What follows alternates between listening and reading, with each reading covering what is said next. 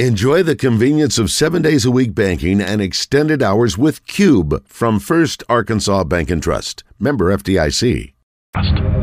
He found his man in South Carolina's Jim Carlen.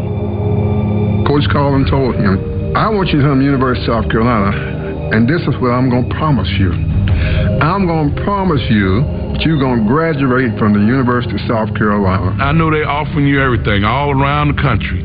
But I'm going to tell you right now, if you come to the University of South Carolina, you can start your freshman year. And he was the only one that told me that. And when he told me that, I said, I'm going to South Carolina. South Carolina landing a top recruit was a big surprise. The Gamecocks started playing football in 1892. In 85 years, they had never been ranked in the top 10, never beaten a top 10 team, and never won a bowl game, having played in just three. None of that mattered to Rogers. When he arrived on campus in 1977, his main worry was about being the first in his family to attend college. I was in tears. First time I ever cried. I mean, you know, other than getting a paddling, but I, I, I felt so kind of lonely. I'm leaving my aunt. I'm leaving everybody in Duluth, and I'm going to college. Let me tell you something. What, the the first day we walked in and took our clothes off and changed into practice gear. Everybody knew that he was special. He was chiseled. We hadn't, I don't think any of us had ever seen anybody quite like that. The first day in pads, he actually ran over me, so I knew how strong he was. I never got hit that hard the rest of my four years. There was a lot of notoriety surrounding George as a player. Very physical, in the vein of Earl Campbell, John Riggins, his reputation preceded him.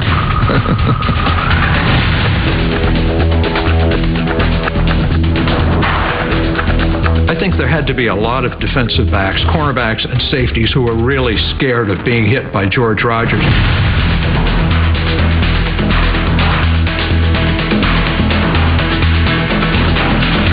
All you had to do is let him get to that second level, and then it was a 230 pound guy against a safety, and it was almost unfair. He could run over him, he could run by him.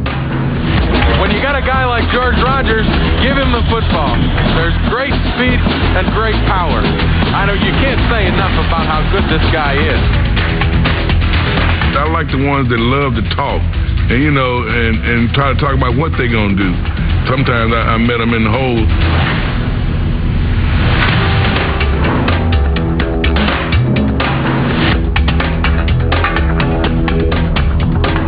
If you're way, you gonna get punished. Yeah. Rogers ran for more than 1,600 yards and averaged over five yards per carry in his first two years. The tougher challenge was how to handle campus life. Everybody was trying to take advantage of George. And George, being the kind of person he was, would allow folks to come into his life and they would have an impression on him. What we needed to do is directing George, no, that's not good for you. He needed guidance.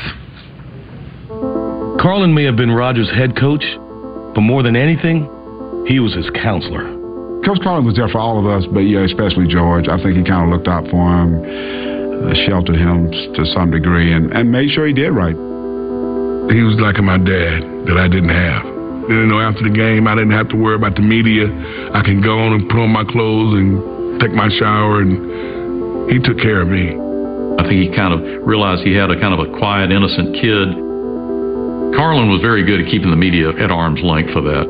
He was protecting George. That was his goal in life was to protect George. They just kind of let George speak for himself on the field.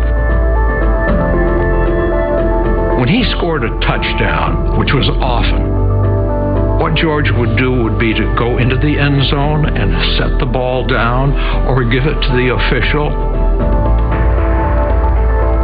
and then turn around and run up the field and say thank you to his offensive line. And that was George Rogers, a very unpretentious individual and a classy football player. George is a very, very likable person, and that smile will just suck you in. Rogers' growing popularity in the state took on a measure of cultural significance. The university integrated in 1963. He was the school's first African American football celebrity. Integration had happened, but it was still new, still fresh. So we were still getting used to each other, the African Americans and the whites. And it wasn't bad, but it wasn't quite where we wanted it to be. George was really a crossover. I mean, in that everybody loved him. I think he was a, a hero to the blacks in, in, in the state, but I think the whites loved him just as much. Probably a lot of white fans liked George because he was humble and quiet. He was probably the perfect guy at South Carolina at that time to be a black star. This SEC Story presentation is brought to you by Chick fil A.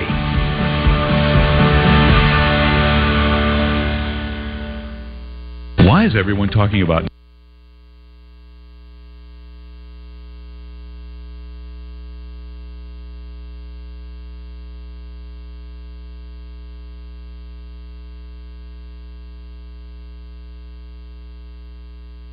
Suction? Join nearly 4 million Navage users so you can breathe better, snore less, and feel healthier. It's two, three minutes of my time, and I'm right back to normal. I can breathe. Navage, clean nose, healthy life.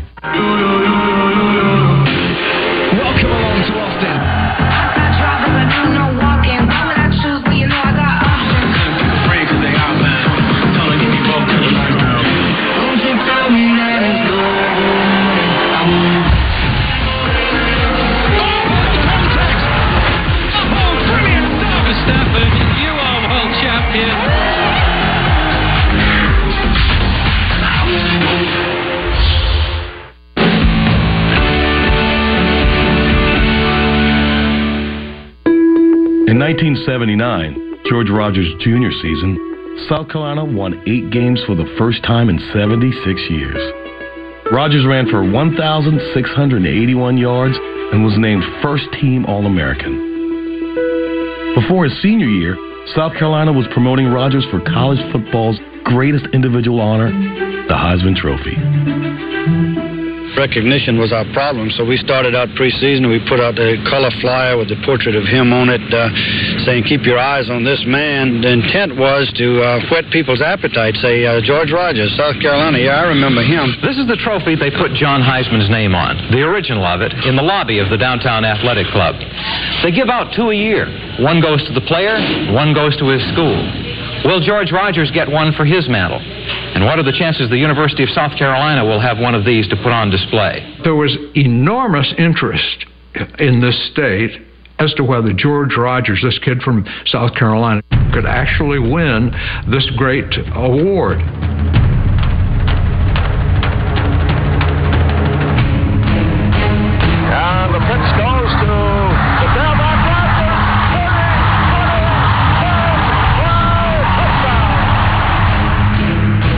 In the opener, Rogers, despite sitting most of the second half, ran for 153 yards in a 37 to nothing win.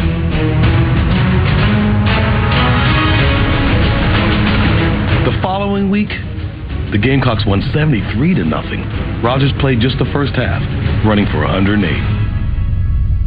They were our warm up basically, and they kind of pulled back on the reins. And he really could have run for 400 yards in both games. People who had seen him here knew what a great football player George was, but the question was would it impress itself on the rest of the country? Next, the Gamecocks faced two of the era's powerhouse programs. First, fourth ranked Southern California, also known at the time as Tailback U, with Marcus Allen. Against a defense where 10 starters would get drafted, four in the first round Chip Banks, Joey Browner, Dennis Smith, and Ronnie Lott. Rogers was the game's leading rusher with 141 yards. Rogers off the left side, 20, 15, Southern Cal was, in my estimation, George's greatest game. He kind of made a name for himself going to, to the West Coast and running against a team loaded full of NFL players. They were good, but yet George made them look not as good. South Carolina lost the game, but Rogers had emerged as a legitimate Heisman candidate. It, it got more more in people's minds that yeah, this could happen. The next week, the Gamecocks traveled to 17th ranked Michigan. A win and a good performance by Rogers would make him one of the Heisman frontrunners. At halftime, South Carolina trailed 14 to 3. This time they said, We're coming at you with our ace. This is the thing that concerned Bo Schembechler, the fact that George Rogers could catch four and five yards of crack. George left, George right. George up the middle. yeah, a lot of that, yeah. Talk about a guy that's this big 6'2, 220 pounds, stops on a dime. You start watching him and thinking Franco Harris and Earl Campbell and people like that. George Rogers gets the call at the two and gets the touchdown. Rogers' 142 yards helped South Carolina to a comeback win and placed him at the forefront of the Heisman conversation. Best running back in American college. I thought he was last year. Uh, I think there's no question now. People said, how is he going to do against Southern Cal and Michigan? He gained over 280 yards in two games. Uh, that's pretty good. He kind of got well known real quick in two games. Rogers' rampage continued the following week. In a victory against North Carolina State, he ran for 193 yards and scored three touchdowns. You didn't have to scout us for very long. You knew what we were going to do. You just had to stop us. We played Duke, and every time we'd call the play at the huddle, they would yell what the play was, and they were right. They knew. They were smart kids. They, they knew what the play was. We ended up going down in nine plays and scoring. The pitch to Rogers runs his left side, gets back to the middle, the 40, the 20, the 15, the 10, 5, touchdown. How many times have we said it this year? And I remember running off the field and talking to our offensive line coach. I said, they know the plays. He goes, yeah, but they can't stop it. We're going to keep running until they stop it. When people know what you're doing and you still get it done, that that's pretty good. Rogers finished the Duke game with a season high 224 rushing yards. The Gamecocks won six of their first seven games. Rogers had more than 1,000 yards, but had yet to play on national television. The lack of attention threatened to dash his Heisman hopes. Nobody sees everybody play, so media exposure is important in winning the Heisman. And players from widely publicized schools have at least an initial edge. South Carolina isn't a backwater, but it isn't in the mainstream either. Not yet. Things were so different in those days. There was only one national college football game a week, the ABC Game of the Week. The ABC people were getting letters, uh, mostly from you know Grandma in Somerville or Uncle Joe over in Florence, South Carolina, or wherever, saying you got to put George Rogers on television. On November 1st, 1980, South Carolina finally got its wish as the Gamecocks traveled to Georgia to face the undefeated Bulldogs with first-year running back sensation Herschel Walker. With me being a freshman at the time and saying uh, I got an opportunity to win the Heisman, George Rogers being a senior, which he had a real, real big chance of winning the Heisman. So the hype was big. That is a street that runs across the open end of Sanford Stadium here. They said, well, let's block it off and sell seats. Amid the overflow crowd, one spectator received more attention than any other. There is George Rogers Sr. He is seeing his son play football in person for the first time today. Released from prison just a few days ago. There was a lot of um, a lot of press about that. I know George was uncomfortable with. He's he's always uncomfortable with press anyway, uh, but that kind of press made him even more uncomfortable. Before the game, George Sr. and George Jr. had a quick reunion. My dad have never seen me play, and everybody's making a big deal out of it. And my dad was eating it up. You know, he. Uh, Out the way I came from, you know, it's wonderful, wonderful. I mean, I thought it was big of him to, you know, make sure that his dad came to the game because they didn't have a father son relationship. They didn't have a very good relationship. My recollection is that it really made George kind of nervous. He wanted to focus on the game, and this was sort of a distraction for him.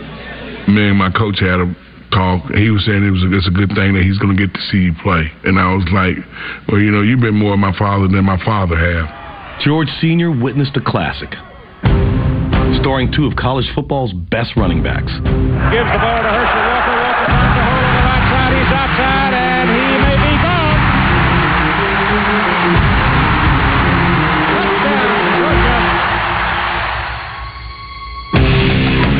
The Gamecocks trailed 13 to nothing in the third quarter, but led by Rogers, close to within 13 to 10. I remember watching George run the ball. He get five yards, get four yards, and then a first down. This guy can play. This guy's everything that they they said he was. He got better as the game went on. In the final minutes, South Carolina was poised to take the lead. I mean, you could just see it on their face. We had worn them down. They were tired of tackling George. We were getting ready to put them away. And Rogers, walking a little gingerly, started out toward, toward the sidelines. Looks like he's shaken up. And time is called. Time called in behalf of South Carolina here as the trainer comes on to talk to George Rogers. The top of George's hand was was raw.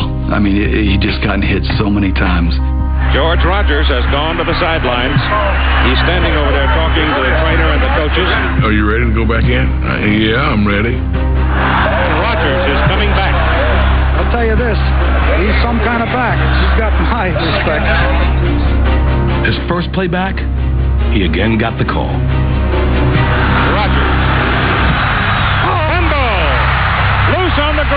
Ground. Georgia's got it. I fumbled on about like the 13 yard line going in. I was hurt. I mean, I was almost sick. I was absolutely sick. George Rogers had gone out with his arm hurt. He comes back, can't hold the ball. Well, he had taken him down the field. Tough break for him.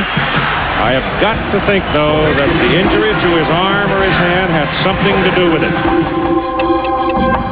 Coach Carlen after the game said, That's on me. I shouldn't have put George back in the game.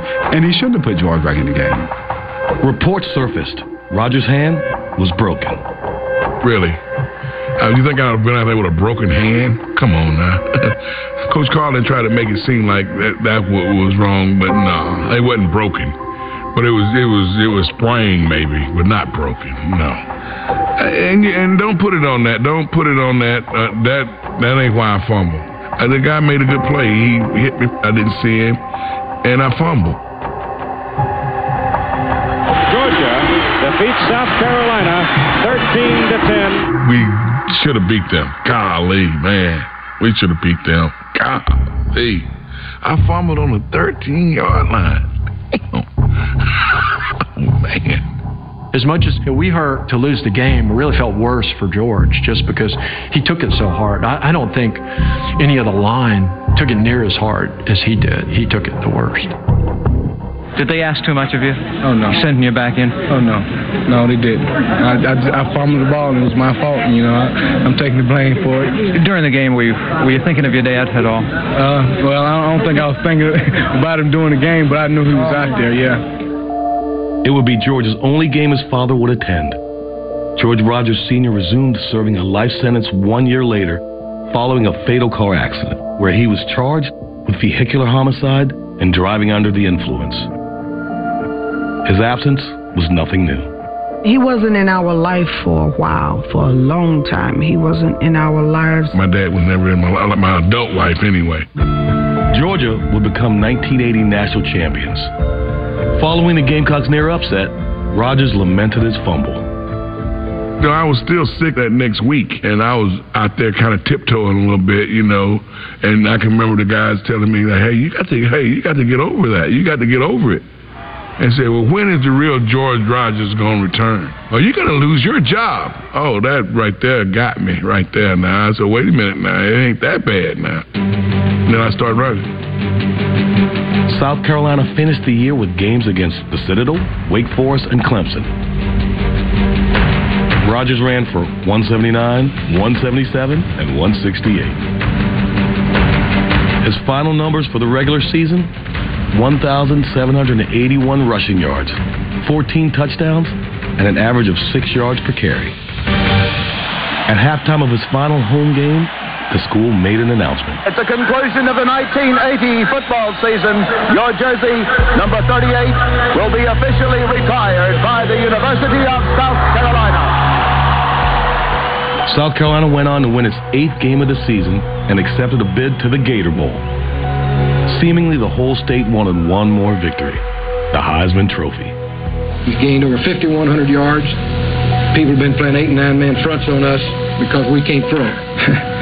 and I said all he needed now was a cape, and he could have flown around the stadium before the game. I mean, whether he wins the thing or not, I don't know. He deserves it very definitely because he's more valuable to us than any player in the country.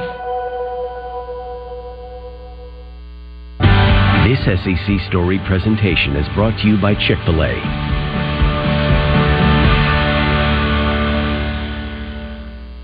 It's a great lot.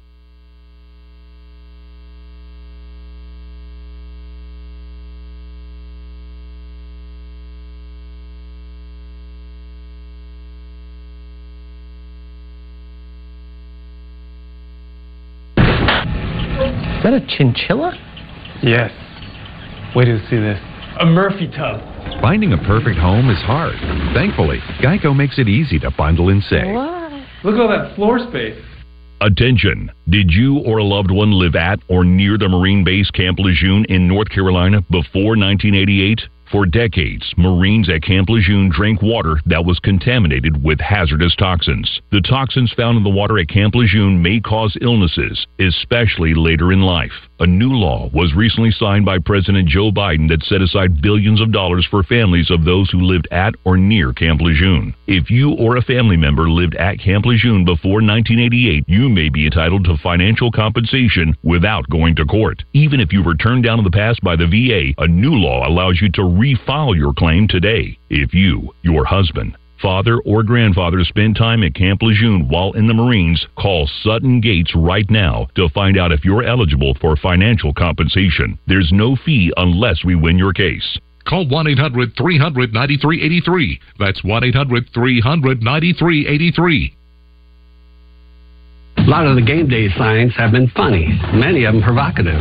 But there was only one sign that was first. That's me. My name is Bobby Merced, and this is the story of how Game Day got its sign. Back in 94, Game Day was coming to Lincoln. Got my sign out, and I started walking back and forth. The campus police said, no sign. But it was too late.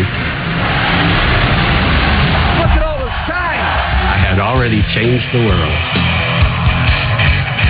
Your vehicle takes a beating from the environment. Keep your vehicle looking better than new with Cerakote's Rapid Ceramic Paint Sealant, a breakthrough in ceramic technology.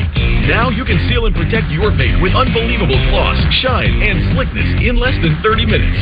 Look at the difference with Cerakote's true hydrophobic ceramic technology. The level of gloss and slickness is unbelievable. Cerakote increased slickness by an incredible 72% compared to uncoated automotive paint. Everything just slides right off. Simply spray it on and lightly buff it with the included microfiber towels. That's it. Everything's included. Even water flows right off. I've been a professional auto detailer for almost 40 years, and during that time, I've tried hundreds of paint care products. And I can tell you that Cerakote's Rapid Ceramic Paint Sealant is in a league of its own. Guaranteed to be the glossiest, slickest, and easiest to apply paint sealant you have ever used. Get professional gloss, shine, and protection for your vehicle. Buy any of Cerakote's number one selling ceramic products for under $20 at these leading retailers today. SEC Storied and Chick fil A present The Vault. One of the most interesting parts of the film is South Carolina's game against Georgia. At first, you're sort of mesmerized by Herschel Walker's speed and power. But then as the game played on, you're sort of taken by George Rogers and his resilience and his determination. And when he fumbled at the 13 yard line, which ultimately cost them the game, your initial reaction wasn't, wow, he just blew the game. It was, wow, he almost pulled it off. A team, Georgia, that by the end of the year was considered the best in the country will win the national championship.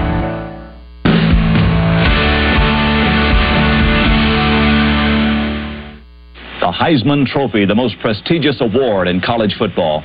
This year, there were three top contenders in running for recognition as the outstanding college football player in the nation Herschel Walker of Georgia, Hugh Green of Pittsburgh, and George Rogers of the University of South Carolina. Two days before the 1980 Heisman Trophy presentation, Coach Jim Carlen pulled aside George Rogers and four seniors who blocked for him. Now tomorrow night, you guys be ready to go. Be ready to go where? Uh, you're going to New York. Oh, really? Uh, okay. We just knew how George felt about the offensive line. Um, we knew uh, how much he cared about them, and if he did win it, he wanted them there. I didn't want to be the center of the attention. You know, that, that kind of made me shy a little bit. George didn't care about the accolades. In George's mind, it's not about him. It's all about the team. It's with a great deal of pleasure, of course, that we introduce the 1980 Heisman Memorial Trophy winner. Starting in third place. In third place, we have Herschel Walker, the University of Georgia. In second place, Hugh Green, the University of Pittsburgh. And in first place, George Rogers, the University of South Carolina. George, it's a pleasure to welcome you as the 1980 Heisman Trophy winner. I was so happy. My mom was happy. He was happy. Somebody is making something out of themselves. Somebody is really going to be something. Did you ever dream of the possibility of winning the Heisman someday? I really did. I never thought I'd even be a candidate for it. What was your emotion when they first told you? I Couldn't believe it, you know. Um, I had so many things going against me. You know, we was eight and three, and I didn't know if they'd pick an eight and three team, you know, to even win it. But we won it, you know, all because it was a team effort, and it's, all credit should go to the offensive linemen who worked so hard. I didn't know what the Heisman Trophy, you know, meant or nothing like that. But you know, it was it was a team thing to me. You know, it's always a team award. I'm I'm just a small town boy from Duluth, Georgia, country boy. That right there is is for the guys that I played with. Those guys made me look good.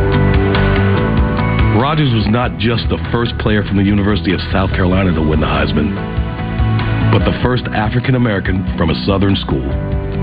Of course, I was very proud and, and, and bragged about him to, you know, guys that played with me at that time. We won a national championship, but what George did for South Carolina, he's a pioneer. And for me, if I were voting during that time, I would have voted for George. The students were all out on the central campus celebrating and rejoicing. What a lift George Rogers had given the spirits of everybody in this state, and especially in this school. Roll out the red carpet. Our man has won the Heisman Trophy for our little state of South Carolina and, and you know, our kind of medi- mediocre football program. Now we've got a Heisman winner. Everybody was saying, oh, well, let's meet George at the airport. 10,000 fans from South Carolina welcomed King George back to Columbia in a royal celebration.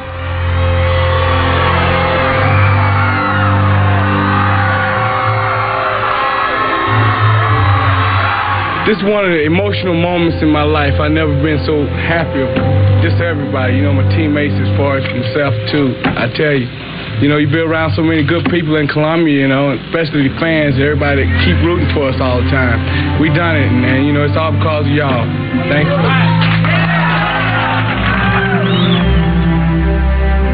The accomplishment was also commemorated with a mural and a song.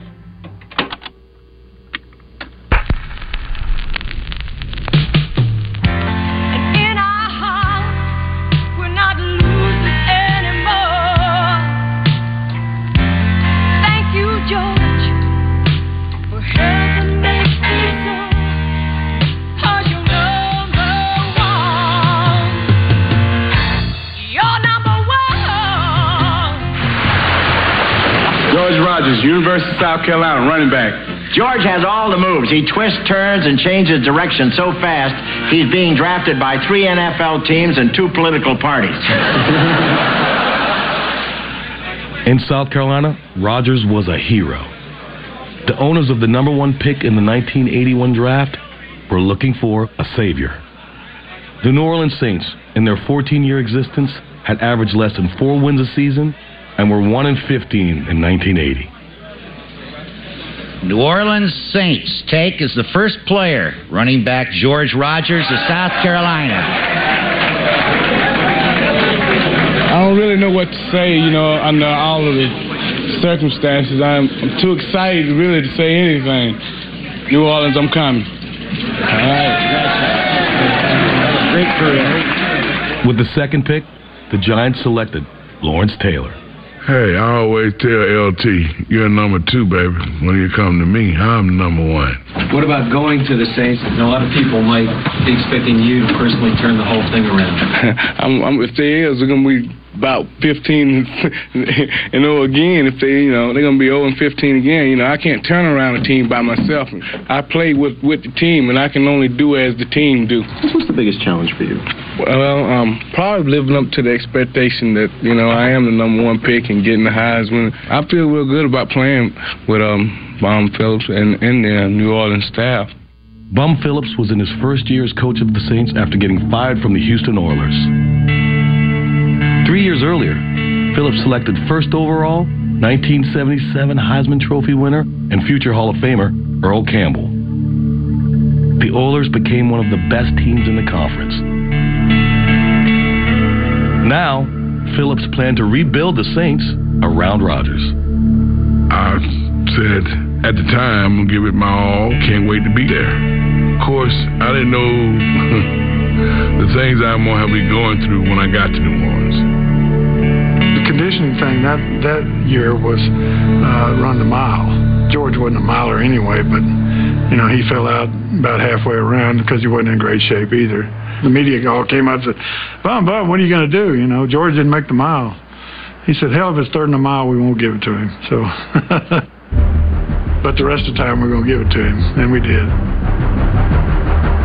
You know, once he got in shape and you start seeing him run with football, we realized we had something. Basically, that offense was I formation, me getting the snap, turning around, pitching it to George, either right or left. He obviously carried the team, and we weren't very good. On a team that went 4 and 12, Rogers led the NFL with 378 carries and won the rushing title with 1,674 yards. At the time, both were the most ever by a first year player. He was named Offensive Rookie of the Year.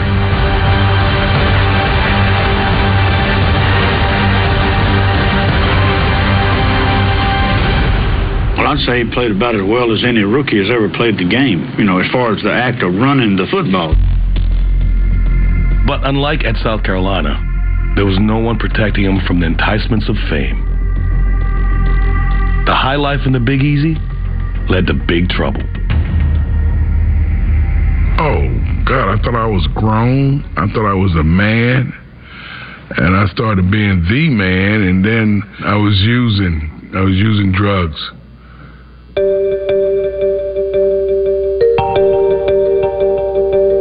I mean, it was a big shocker to me. No, he can't be. I mean, I was shocked. Probably shouldn't have been, but I was shocked that it was to that extent. I just didn't know how far out there I was. You know, I, it, it, it was really embarrassing. I talked to him a week or so later, and we had a long talk. He hooked on with a couple other guys, and one of them was trouble, and I think he was easily led in the wrong direction. You know, we had several players on our team that had problems. I think the the whole atmosphere in the United States was wow, we discovered drugs, and then New Orleans was the pinnacle of that in some ways. Yeah, probably probably not the best place for a 22 year old guy to come in and single and uh, a lot of money and friends coming down. And, and you know, I would have talked to him about it, but I didn't know about it. I mean, I just I was naive, and and I think we all were at the time. I liked having a good time, and there was so many pretty women's around, and uh, you know, it was just you it was too fast for me. And I was a country boy, and I was trying to be a city boy, and I really was doing the, some unusual things that I didn't do when I that I didn't even know about when I was in college. I made a mistake, and it never happened again. That's that's the honest I can get. Rogers continued to produce, rushing for almost 90 yards per game over the next two years. But the Saints coaches no longer saw him as dependable, and their confidence in him was shaken. you know, maybe he wasn't Earl Campbell. Maybe he was, you know, really a really good back and, and had some up and down years. The Saints still wanted the next Earl Campbell. In a surprise, in the middle of Rogers' fourth season, they traded for the original. When he came to New Orleans, Bob Phillips started running him and not letting me run the football. And I thought I was better than him at that time. After the trade, Rogers averaged 43 yards per game. He told Phillips he deserved a bigger role. No, there ain't no place to run right now, but we'll get you a place. What he was saying was, there's enough room for George and Earl. Not on this football field, it ain't. I mean, you know, either him or me. I mean, I, I, trade me. And we traded him. I felt like he was uh, would be a pretty good match for us. There's always risk. George had, had an issue or two in his background, so you're kind of trying to weigh that. But here, here's the key to George, I think. In everything I dealt with George, he has a great heart, big old smile, and just a great guy. I couldn't have went to a better organization or a better coaching staff. I'm, I tell you what, I can't believe it. In 1985, Rogers' first year in Washington, future Hall of Fame running back and current starter John Riggins got injured. George was a real quality back, and certainly George still had enough gas in the tank to to be that guy. Behind our offensive line, he got a rebirth. Rogers took over and averaged a career best 4.7 yards per carry.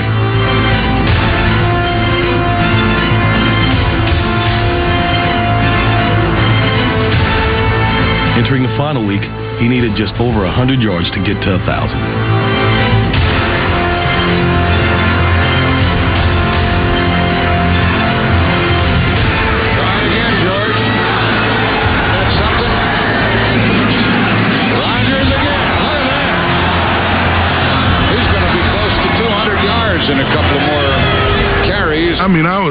It every play.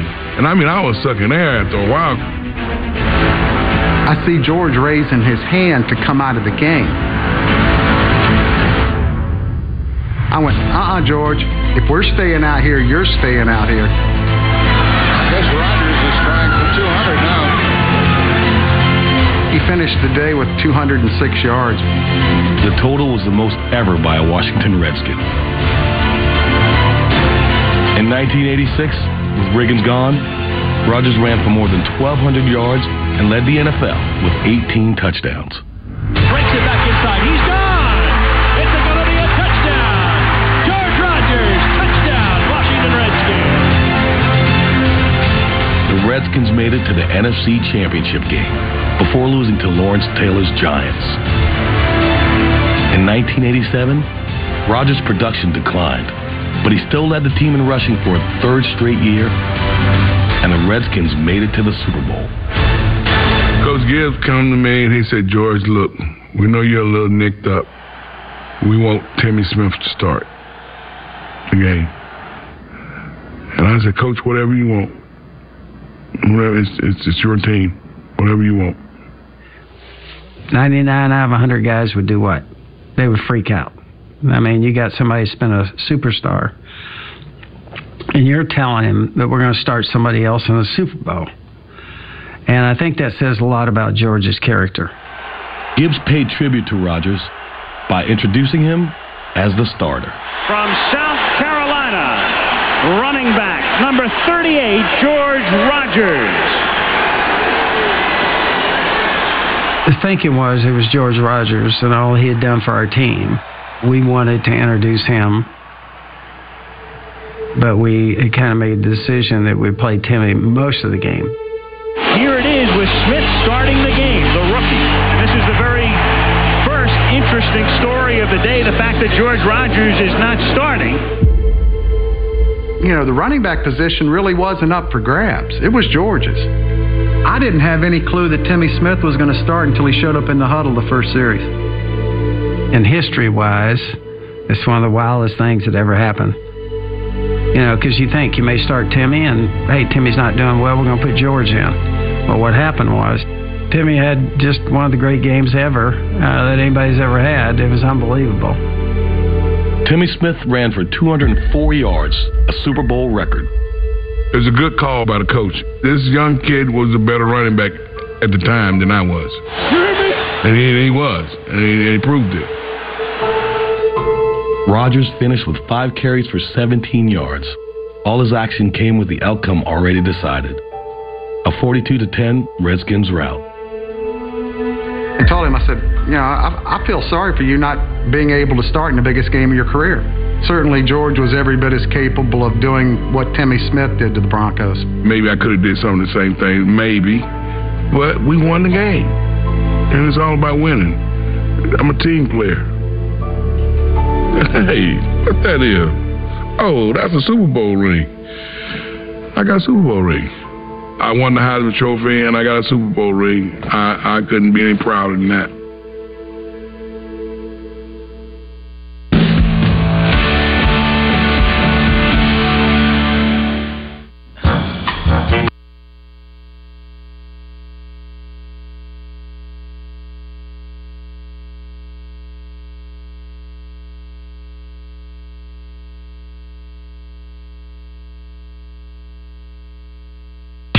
Stream safely clears dirt and wax buildup.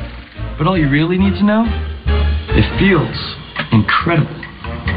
Whoosh by Black Wolf. Get 15% off and free shipping at trywhoosh.com. Why is everyone talking about Navage and nasal irrigation? I am someone who suffers from seasonal allergies. It's just terrible. It really does affect your day to day. Navage is simple. Your nose is the body's air filter, but it's not perfect. Navage is a drug free way to help flush out allergens, mucus, and germs using powered suction. Join nearly 4 million Navage users so you can breathe better, snore less, and feel healthier. You could just breathe, immediately breathe. Navage, clean nose, healthy life. Attention! Did you or a loved one live at or near the Marine base Camp Lejeune in North Carolina before 1988? For decades, Marines at Camp Lejeune drank water that was contaminated with hazardous toxins. The toxins found in the water at Camp Lejeune may cause illnesses, especially later in life. A new law was recently signed by President Joe Biden that set aside billions of dollars for families of those who lived at or near Camp Lejeune. If you or a family member lived at Camp Lejeune before 1988, you may be entitled to financial compensation without going to court. Even if you were turned down in the past by the VA, a new law allows you to refile your claim today. If you, your husband, father, or grandfather spend time at Camp Lejeune while in the Marines, call Sutton Gates right now to find out if you're eligible for financial compensation. There's no fee unless we win your case. Call 1 800 300 9383. That's 1 800 300 9383.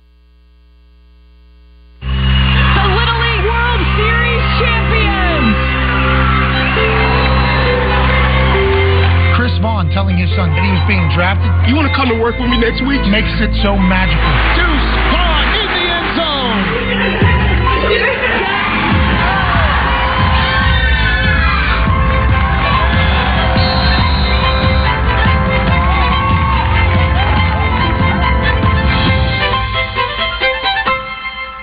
Your vehicle takes a beating from the environment. Keep your vehicle looking better than new with Cerakote's Rapid Ceramic Paint Sealant, a breakthrough in ceramic technology. Now you can seal and protect your paint with unbelievable gloss, shine, and slickness in less than 30 minutes. Look at the difference with Cerakote's true hydrophobic ceramic technology. The level of gloss and slickness is unbelievable.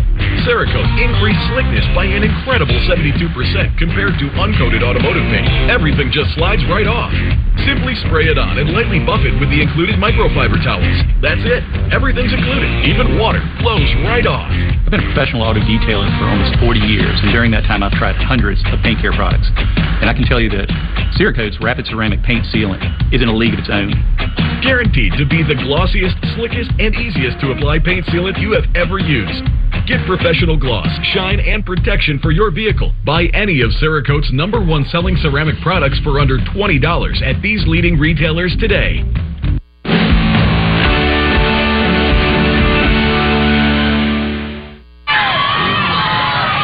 More than half a million people turned out for the Redskins victory parade. George Rogers was not one of them.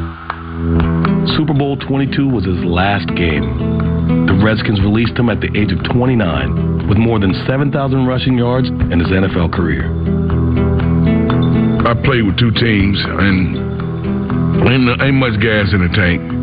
I really wanted to move on and go get my degree at the University of South Carolina. Nine years after his last college football game, Rogers finally had a four year degree, and he seemed to be ready for life after football.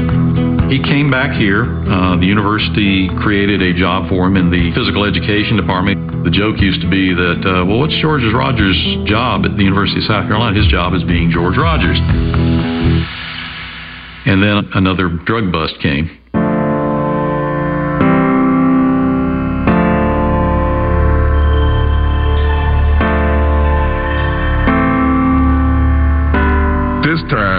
I really hit rock bottom. This time, I wouldn't even go outside. Because look, it seemed like everybody was looking at me. But he was so ashamed and so embarrassed. Uh, somebody would see George out, and, and he, he would say, "Oh, you know, cokehead or whatever like that." You think I wanted uh, people going around saying, uh, "Yeah, he won the Heisman Trophy. Yeah, but he do drugs." I mean, that, that's a lot of pressure. Yeah, there was a lot of that. Uh, the feelings that he had let the school down, and you know, we finally get a, a hero, and he goes off and gets busted for drugs. King George's reputation was tarnished, and the town he once ruled. The mural that featured his likeness was defaced. Somebody apparently went and painted white paint under his nose to look like cocaine tracks on that. He was naive in New Orleans. He was a rookie, and he got in with some older players who led him astray. But when in '90, he, it was all on him. Nobody let him on that one. He made that choice himself. In Rogers' greatest moment of need, he received a visit from his old head coach. Jim Carlen stepped in and uh, arranged for George to go to a rehab center and got George cleaned up. And slowly but surely, he kind of rebuilt himself. In 2016, he was honored for the 25th anniversary of the George Rogers Foundation. Welcome to the field, University of South Carolina graduate and winner of the 1980 Heisman Trophy, George Rogers. The foundation, which he started a year after his arrest, provides scholarships for first generation college students. Let's hear it for George Rogers. Although I did some things I'm ashamed of, there are ways you can make it back. Uh, the good things that you do.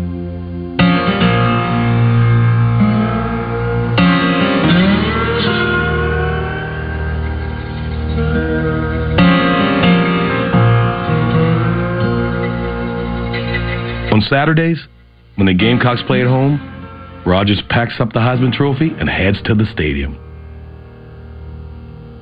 Once a reluctant Heisman winner, he now embraces the honor and shares his award with just about anyone. The Heisman Trophy represents a lot. It represents more than just uh, athletics. When you win the Heisman, it's going to stick with you forever. You hear of the Heisman Trophy, and that's just the biggest honor you can have, you would think, for the most valuable player in college football. And he wants to be sure that every fan that wants to see it or touch it or feel it or take a picture with it is able to. It's probably been the most touched Heisman of ever.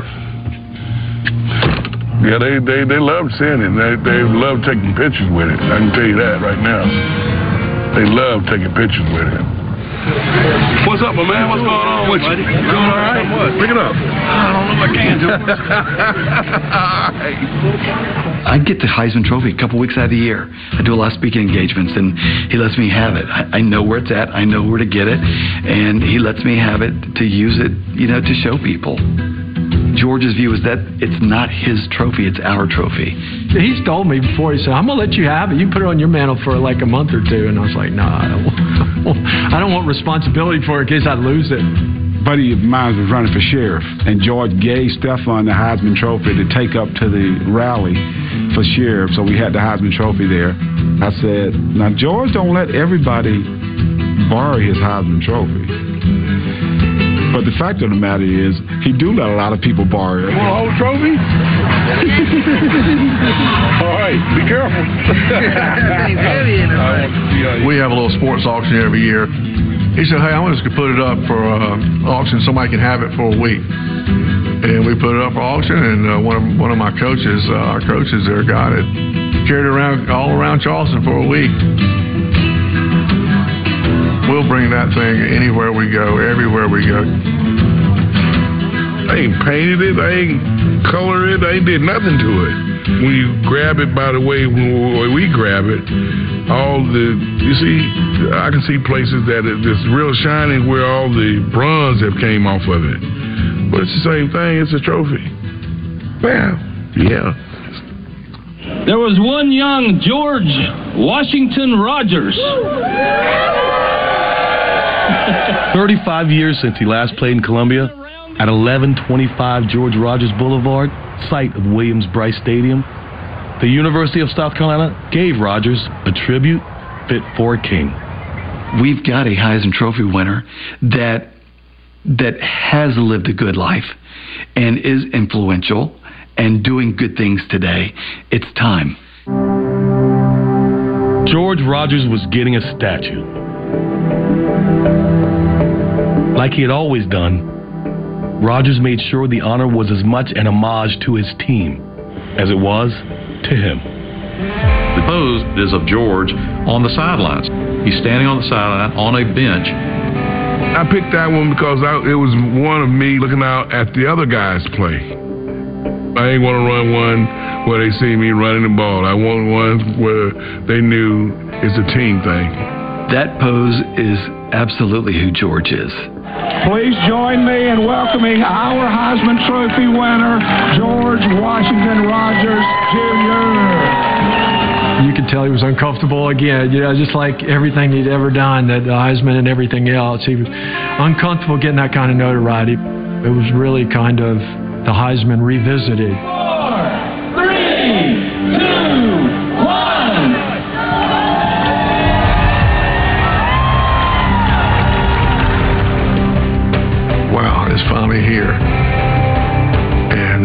always be here.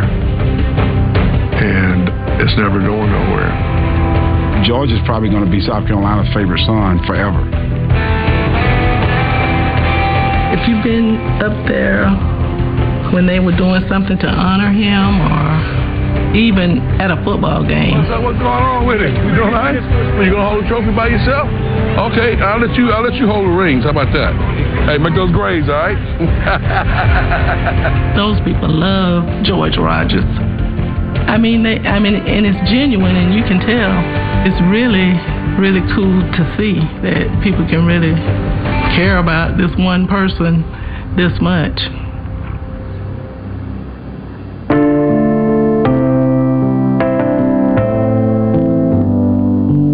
It make him happy, knowing that he can make somebody else happy. He said that he wished that all of his teammates could get a statue because they really made me look good. Well, it's the other way around, okay? George made us all look good.